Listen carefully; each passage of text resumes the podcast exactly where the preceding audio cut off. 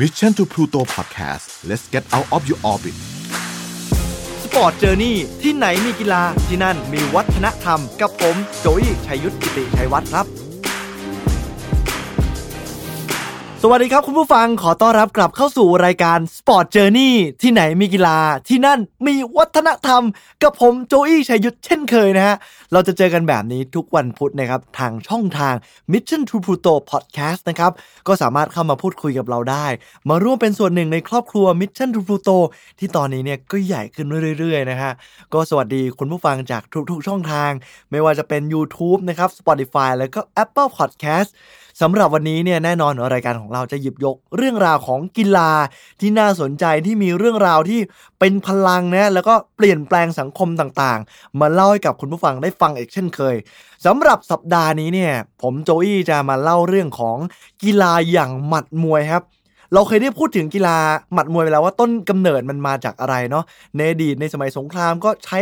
กีฬานี้กันในอดีตเนาะแต่ในปัจจุบันเนี่ยผมจะพูดถึงนักมวยคนหนึ่งครับ ที่เขาเป็นผู้ที่มีอิทธิพลนะ เอ่อทั้งมีชื่อเสียงโด่งดัง เก่งกาจในเรื่องของการชกมวย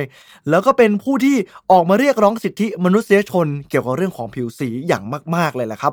คนคนนั้นก็คือโมฮัมเหม็ดอาลีฮะหลายคนคงอ๋อและคุ้นเคยกับชื่อชื่อนี้ แต่หลายคนยังไม่รู้จักเขาดีเท่าไหร่ และไม่รู้เรื่องราวของหนุ่มที่มีชื่อว่าโมฮัมเหม็ดอาลีครับตอนเด็กๆเนี่ยผมรู้จักคนคนนี้เนี่ยจากเพลงที่คุณพ่อของผมได้เปิดให้ฟัง ถ้าคุณผู้ฟังที่ เออค่อนข้างมีอายุหน่อยนะ อาจจะขออนุญาตใช้คำนี้ จะรู้จักเพลงที่มีชื่อว่าโมฮัมหม็ดอาลี Black Superman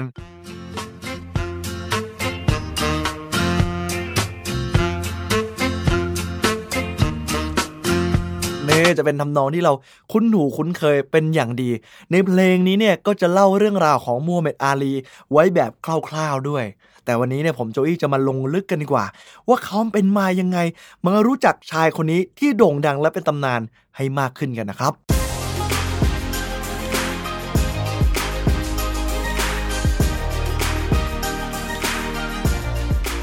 โมฮัมเหม็ดอาลีครับแท้จริงแล้วเนี่ยคนคนนี้ฮะเดิมทีเขาไม่ได้ชื่อโมฮัมเหม็ดอาลีนะครับเขาชื่อว่า เคสเซียสมาเซลัสเคลจูเนียนะฮะและตอนแรกเนี่ยเขาก็นับถือศาสนาคริสต์ด้วย ก่อนที่ภายหลัง เขาจะเปลี่ยนไปนับถือศาสนาอิสลาม แล้วก็ตั้งชื่อตัวเองใหม่ชื่อว่าโมฮัมเหม็ดอาลีแต่ว่าทำไมเขาถึงเปลี่ยนแปลงทั้งชื่อ และศาสนา เดี๋ยวเราจะมารู้จักไปพร้อม ๆ กันครับ เด็กชายแคสเซียสเคลย์คนนี้เนี่ยเกิดเมื่อวันที่ 17 มกราคม ปีพศ 2485 นะครับ ที่เมืองหลุยส์วิลล์นะครับ รัฐเคนตักกี้สหรัฐอเมริกา ก็คือเป็นคนอเมริกันแท้ๆตั้งแต่เกิดมาดั้งเดิมเลย เขาเกิดในครอบครัวที่คุณพ่อของเขาครับ เป็นช่างไม้ฮะ ทั้งบ้านเนี่ยฐานะก็ถือว่าปานกลางไม่ได้จนแล้วก็ไม่ได้ร่ำรวยนะครับ คุณพ่อของเขาเนี่ยรักเขามากเลย และมีเหตุการณ์ครั้งหนึ่งครับ ที่คุณพ่อของเขาได้ซื้อจักรยานให้กับแคสเซียสเคลย์คนนี้เนี่ยเป็นของขวัญวันเกิดครับ ซึ่งจักรยานคันที่ซื้อให้เนี่ยมันมีมูลค่ามากถึง 60 ดอลลาร์สหรัฐ หรือว่าถ้าตีเป็นเงินไทยในปัจจุบันก็จะประมาณ 1,800 บาท แต่จริง ๆ แล้วเนี่ยเขาซื้อกันเมื่อ 70 ปีที่แล้ว เลยนับว่าไอ้จักรยานคันนี้เนี่ยมันค่อนข้างที่จะมีมูลค่าที่ราคาแพงมาก แล้วก็เคสซิสเคลก็คือรักจักรยานคันนี้มากหวงจักรยานรักมันมากๆเพราะว่าเป็นจักรยานที่คุณพ่อเขาเนี่ยตั้งใจซื้อให้สวยแล้วก็มันใหม่ ราคาแพงสามารถไปอวดเพื่อนได้ แต่แล้วเหตุการณ์มันก็เกิดขึ้นครับ เพราะเขาถูกอันตรพานในย่านระแวกบ้านเขาเนี่ย เข้ามาทำการขโมยจักรยานคันใหม่เอี่ยมอ่องของเขาหายไปครับ โดยที่เขาไม่สามารถจะป้องกันตัวเองได้เลยหรือรับรู้ได้ว่า ฉันจะทำยังไงเพื่อให้จักรยานมันกลับคืนมานะเคสเซตเคลย์คนนี้เนี่ยก็ได้แต่ร้องไห้เสียใจโฟมไฟในโชคชะตาที่ว่าตัวเองเป็นคนผิวดำที่โดนคนอื่นเขารังแกเหยียดหยามก็มากพอแล้ว นี่ยังจะมาโดนปล้นจักรยานคันใหม่ที่คุณพ่อซื้อให้อีก มันเป็นอะไรที่เศร้ามากๆเลยฮะ คนแถวนั้นเนี่ยพบเห็นก็เกิดความสงสารครับ ก็เลยบอกว่า นี่เจ้าหนู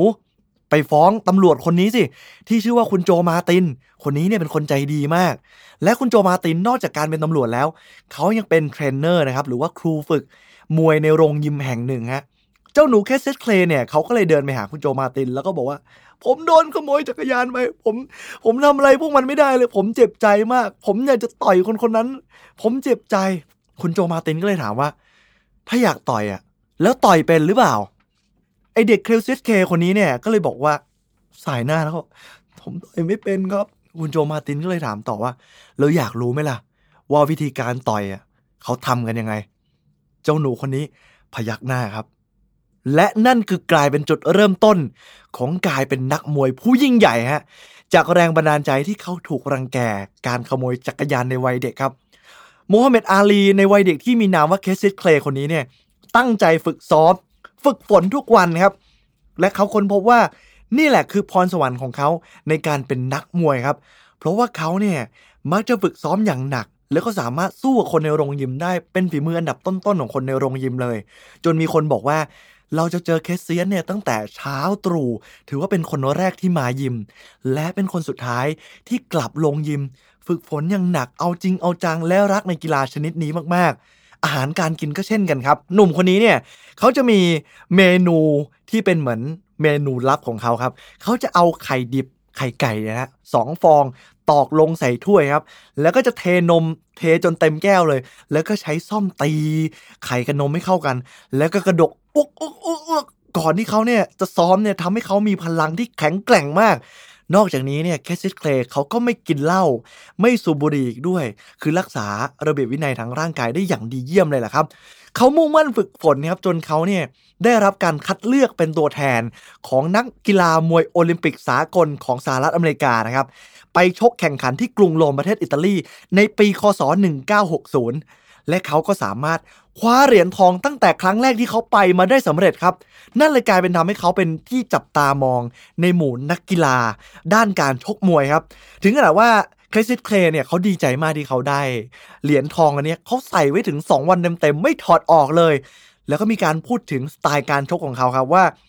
คนคนนี้เนี่ยเป็นดาวรุ่งที่ใช้สไตล์ float like a butterfly sting like a bee นะครับก็เหมือนประมาณว่า โอ้โหเขาการเต้น footwork เขาเนี่ย มันสวยงามเหมือน ปีกของผีเสื้อที่กำลังโบยบินนะครับแล้วการต่อยของเขาเนี่ยมันก็คมเหมือนกับผึ้งอะไรประมาณนี้เลย แล้วต้องบอกว่าแคสซิสเคลเนี่ยเขาอยู่ในรุ่น heavyweight นะ heavyweight คือรุ่นที่ใหญ่ใหญ่ก็คือคนที่ตัวใหญ่และน้ำหนักเยอะ พวกนี้เนี่ยข้อเสียคือเขาจะไม่เต้น footwork ให้ร่างกายเขาเหนื่อย แต่เขาจะอึดและเขาจะหมัดหนักครับแต่เขาเนี่ยคนคนนี้เนี่ยแคสเซียสเคลย์นะครับ เขาได้แก้ไขปัญหาด้วยการสามารถเต้น footwork และมีหมัดเนี่ยที่หนักเหมือนกับผึ้ง มันเลยทำให้การต่อสู้ของเขาเนี่ยมันครบเครื่องมากๆเลยแหละครับ และอีกหนึ่งการต่อสู้หรือว่าวิธีการชกที่เป็นที่พูดถึงเนี่ยคือเขาสามารถเต้น footwork ถอยหลังหลบหมัด และยิงหมัดตรงแย็บใส่คู่ต่อสู้ได้ในพร้อม ๆ กันคราวเดียวกันนะคุณผู้ฟัง มันเลยเป็นอะไรที่แบบ โอ้โห มันทรงพลังและครบเครื่องมากๆเลยแหละครับ ทีนี้ครับ อย่างที่ผมโจวี่ได้เล่าให้ฟังไปว่า พอแคสเซียส เคลย์ครับเขาได้รางวัลโอลิมปิกเหรียญทองกลับมาเนี่ยเขาก็เต็มไปด้วยความภาคภูมิใจ ดีใจประหนึ่งเหมือนฮีโร่บ้านเราเหมือนพี่สมรักคำสิงห์ครับไปได้เหรียญทองกลับมา เขาก็ใส่ไว้ตลอด 2 วันไม่ถอดออกเลยครับ หลังจากที่เขากลับมาที่หลุยส์วิลล์บ้านเกิดของเขาที่สหรัฐอเมริกานะครับเขาก็ได้มีการไปนัดรวมตัวกับเพื่อนเขาเพื่อไปฉลองหนึ่งความสำเร็จครับ เขาได้เข้าไปที่ร้านอาหารแห่งหนึ่ง และได้สั่งเบอร์เกอร์หนึ่งชิ้นครับ แต่ว่าบริกรที่เป็นเหมือนบ่อยอะไรประมาณนี้ครับเขาบอกว่าที่นี่เนี่ยไม่ต้อนรับคนผิวสีหรือคนดำขอให้เขาเนี่ยออกไปจากร้านนี้ซะเคสเซียสเคลเนี่ยด้วยความที่ตั้งแต่เด็กเนี่ยก็โดนรังแกในเรื่องของผิวสีมาตลอด ในเวลานี้เนี่ยเขาเป็นถึงฮีโร่ของประเทศชาติ ที่ไปคว้าเหรียญทองมาทำไมเขาถึงยังได้รับการดูแลแบบนี้เนี่ยเขาก็เลยบอกว่า เฮ้ย คุณคุณจำผมไม่ได้เหรอ ผมคือแคสเซียส เคลย์นะ คนที่ได้เหรียญทองโอลิมปิกกลับมา แต่ได้รับการตอบรับยังไงครับ เจ้าของร้านครับตะโกนตามมาด้วยความโกรธว่า กูไม่สนหรอกว่ามึงจะเป็นใคร มึงมันก็แค่ไอ้นิโกร ออกไปจากร้านของกูซะ โอ้โห เคซิสเคลเขาได้ยินแบบนั้น มันเต็มไปด้วยความเจ็บปวดแล้วคุณผู้ฟัง หนุ่มน้อยวัยยี่ห้าปีในเวลานั้นเนี่ย ทั้งโกรธ ทั้งเจ็บใจ โดนไล่ราวหมูเหมือนหมาครับคุณผู้ฟัง ความไม่เท่าเทียมกันของคนในสังคมนั้น ขนาดที่เขาเป็นถึงฮีโร่โอลิมปิก ยังได้รับการดูแลแบบนี้ แล้วคนอื่นๆ เพื่อนพ้องพี่น้องชาวผิวสีของเขาล่ะ จะได้รับการดูแลยังไง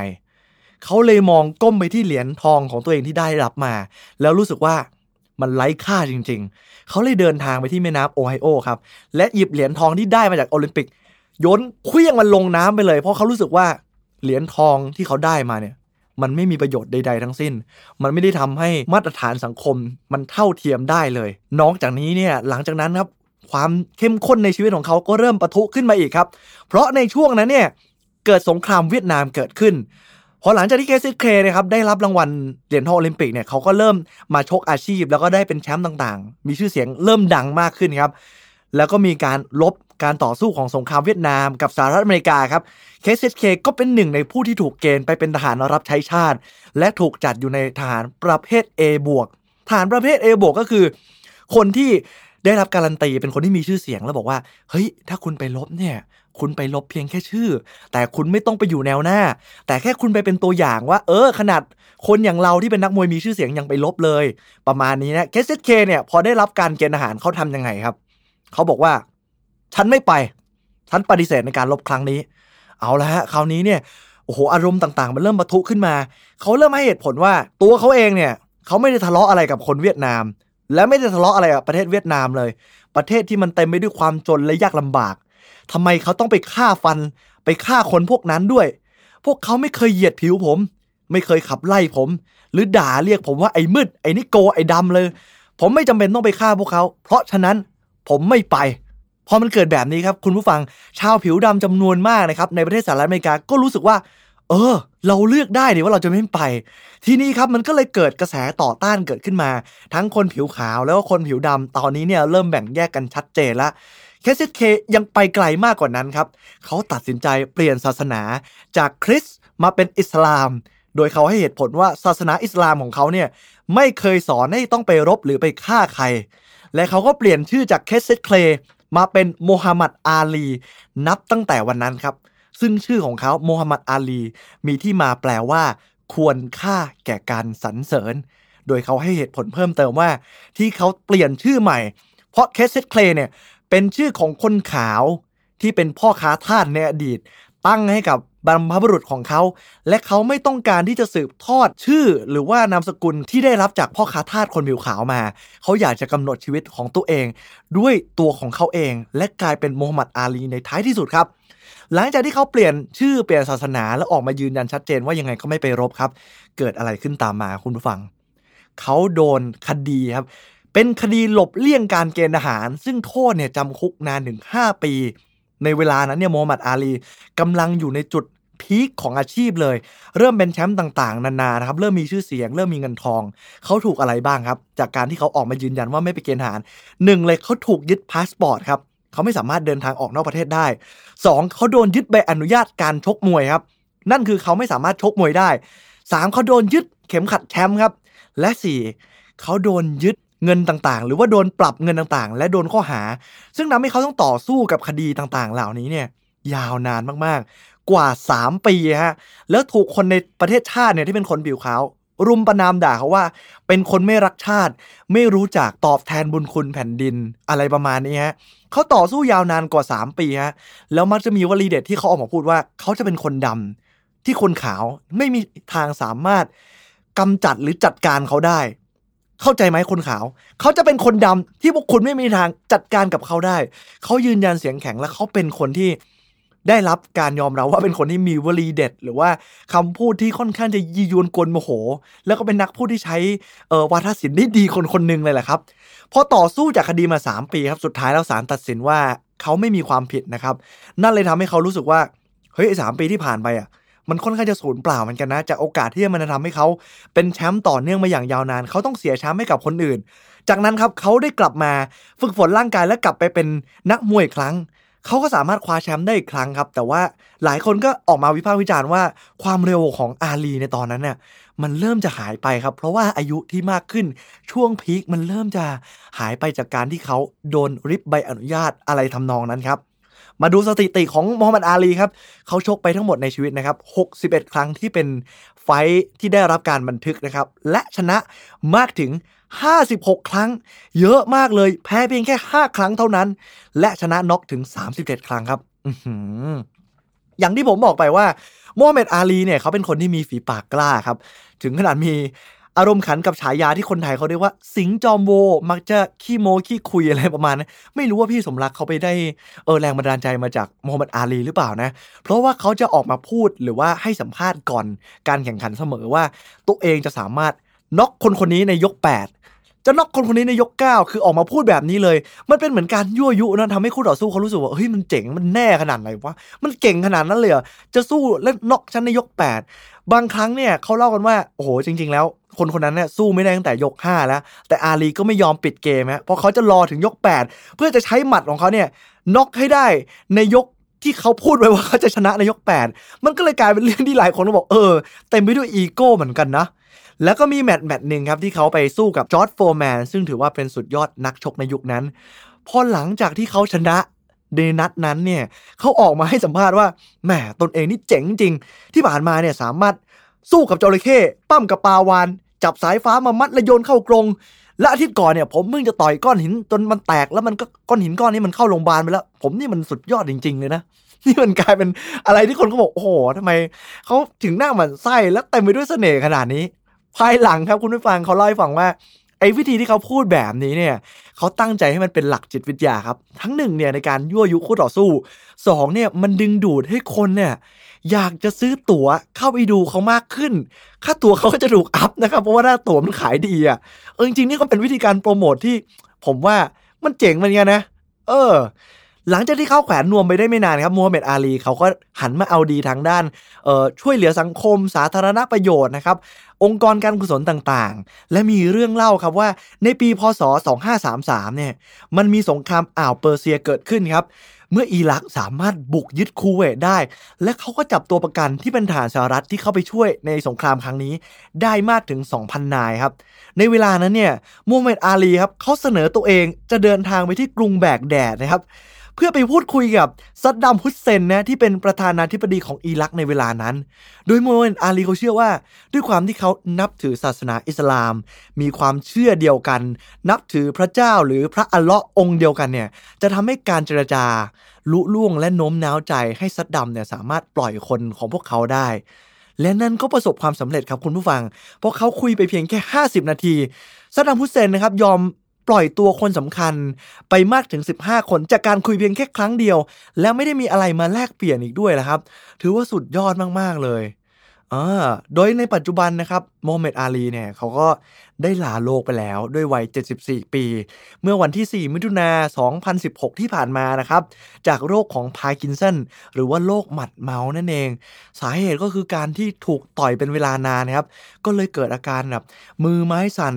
การควบคุมตัวเอง สมองที่ได้รับกระทบกระเทือนเป็นเวลานาน นี่คืออีกหนึ่งโรคยอดฮิตของนักมวยที่หลังจากแขวนนัวไปแล้วเนี่ย จะมีโรคแบบนี้เนี่ยได้รับผลกระทบตามมาครับ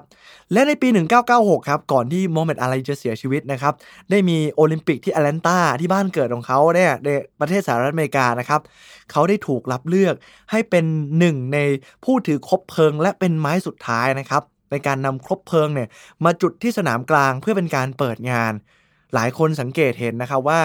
มือไม้ของอาลีเนี่ย มีอาการสั่นเทาไปหมด ในวินาทีที่เขาพยายามเอาคบเพลิง ไปจุดในสนามกลางให้ได้ หลายคนก็ลุ้นแล้วก็เอาใจช่วย และสุดท้ายก็ราบรื่นนะครับ แล้วก็ได้รับทั้งเสียงปรบมือความซาบซึ้งในการต่อสู้ของเขา จนมีคนแอบเห็นว่าประธานาธิบดีสหรัฐในเวลานั้นเนี่ยก็คือคุณบิลคินตันนะครับถึงกับหลั่งน้ำตาในความซาบซึ้งที่โมฮัมเหม็ดอาลีตอบแทนบ้านเกิดนะครับ แล้วก็ได้มีการเปลี่ยนชื่อสนามบินแห่งชาตินะครับ ในหลุยส์วิลล์บ้านเกิดของเขาเนี่ยเป็นชื่อว่า Louisville Muhammad Ali International Airport นะครับ เพื่อเป็นการให้เกียรติกับคนในบ้านเกิดของเขาที่ทำชื่อเสียงให้กับประเทศ และก็ในสังคมของเขาได้นะครับ นี่คือเรื่องราวของ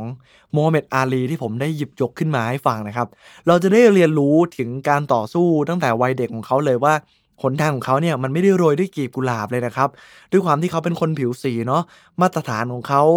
มันก็มาจะถูกเอาเปรียบความไม่เท่าเทียมกันในสังคม จนในปัจจุบันเราก็ยังเห็นว่ายังมีคนออกมาเรียกร้องสิทธิมนุษยชนเกี่ยวกับผิวสีอีกมากมาย มีองค์กรมากมายที่พยายามเรียกร้องให้มันเท่าเทียมกัน แต่ทั้งหมดทั้งมวลเนี่ยเราก็ยังเห็นว่าสังคมมันยังไม่เท่าเทียมอย่างที่มันควรจะเป็น และเราก็ยังไม่รู้ว่าในอนาคต มันจะเกิดเหตุการณ์เกิดขึ้นอย่างที่เราเห็นจอร์จ ฟลอยด์ถูกตำรวจเนี่ยเอาเข่ากดไปที่คอจนเขาเสียชีวิต แล้วมีเหตุการณ์ออกมาเรียกร้องเป็นจำนวนมาก จนกลายเป็น symbol ของนักกีฬาหลาย ๆ กีฬาการแข่งขันเลยว่าก่อนที่จะเริ่มเกมมักจะมีการคุกเข่า เพื่อเป็นการไว้อาลัยและรำลึกถึงการจากไปของเขานะครับ พวกเราก็หวังว่าในวันหนึ่งเนี่ยสังคมทุกสังคมไม่ว่าจะเป็นทั้งคนผิวสี คนจนคนรวยหรืออะไรก็แล้วแต่ พวกเราจะมีความเชื่อและสังคมที่เท่าเทียมกันในสักวันหนึ่ง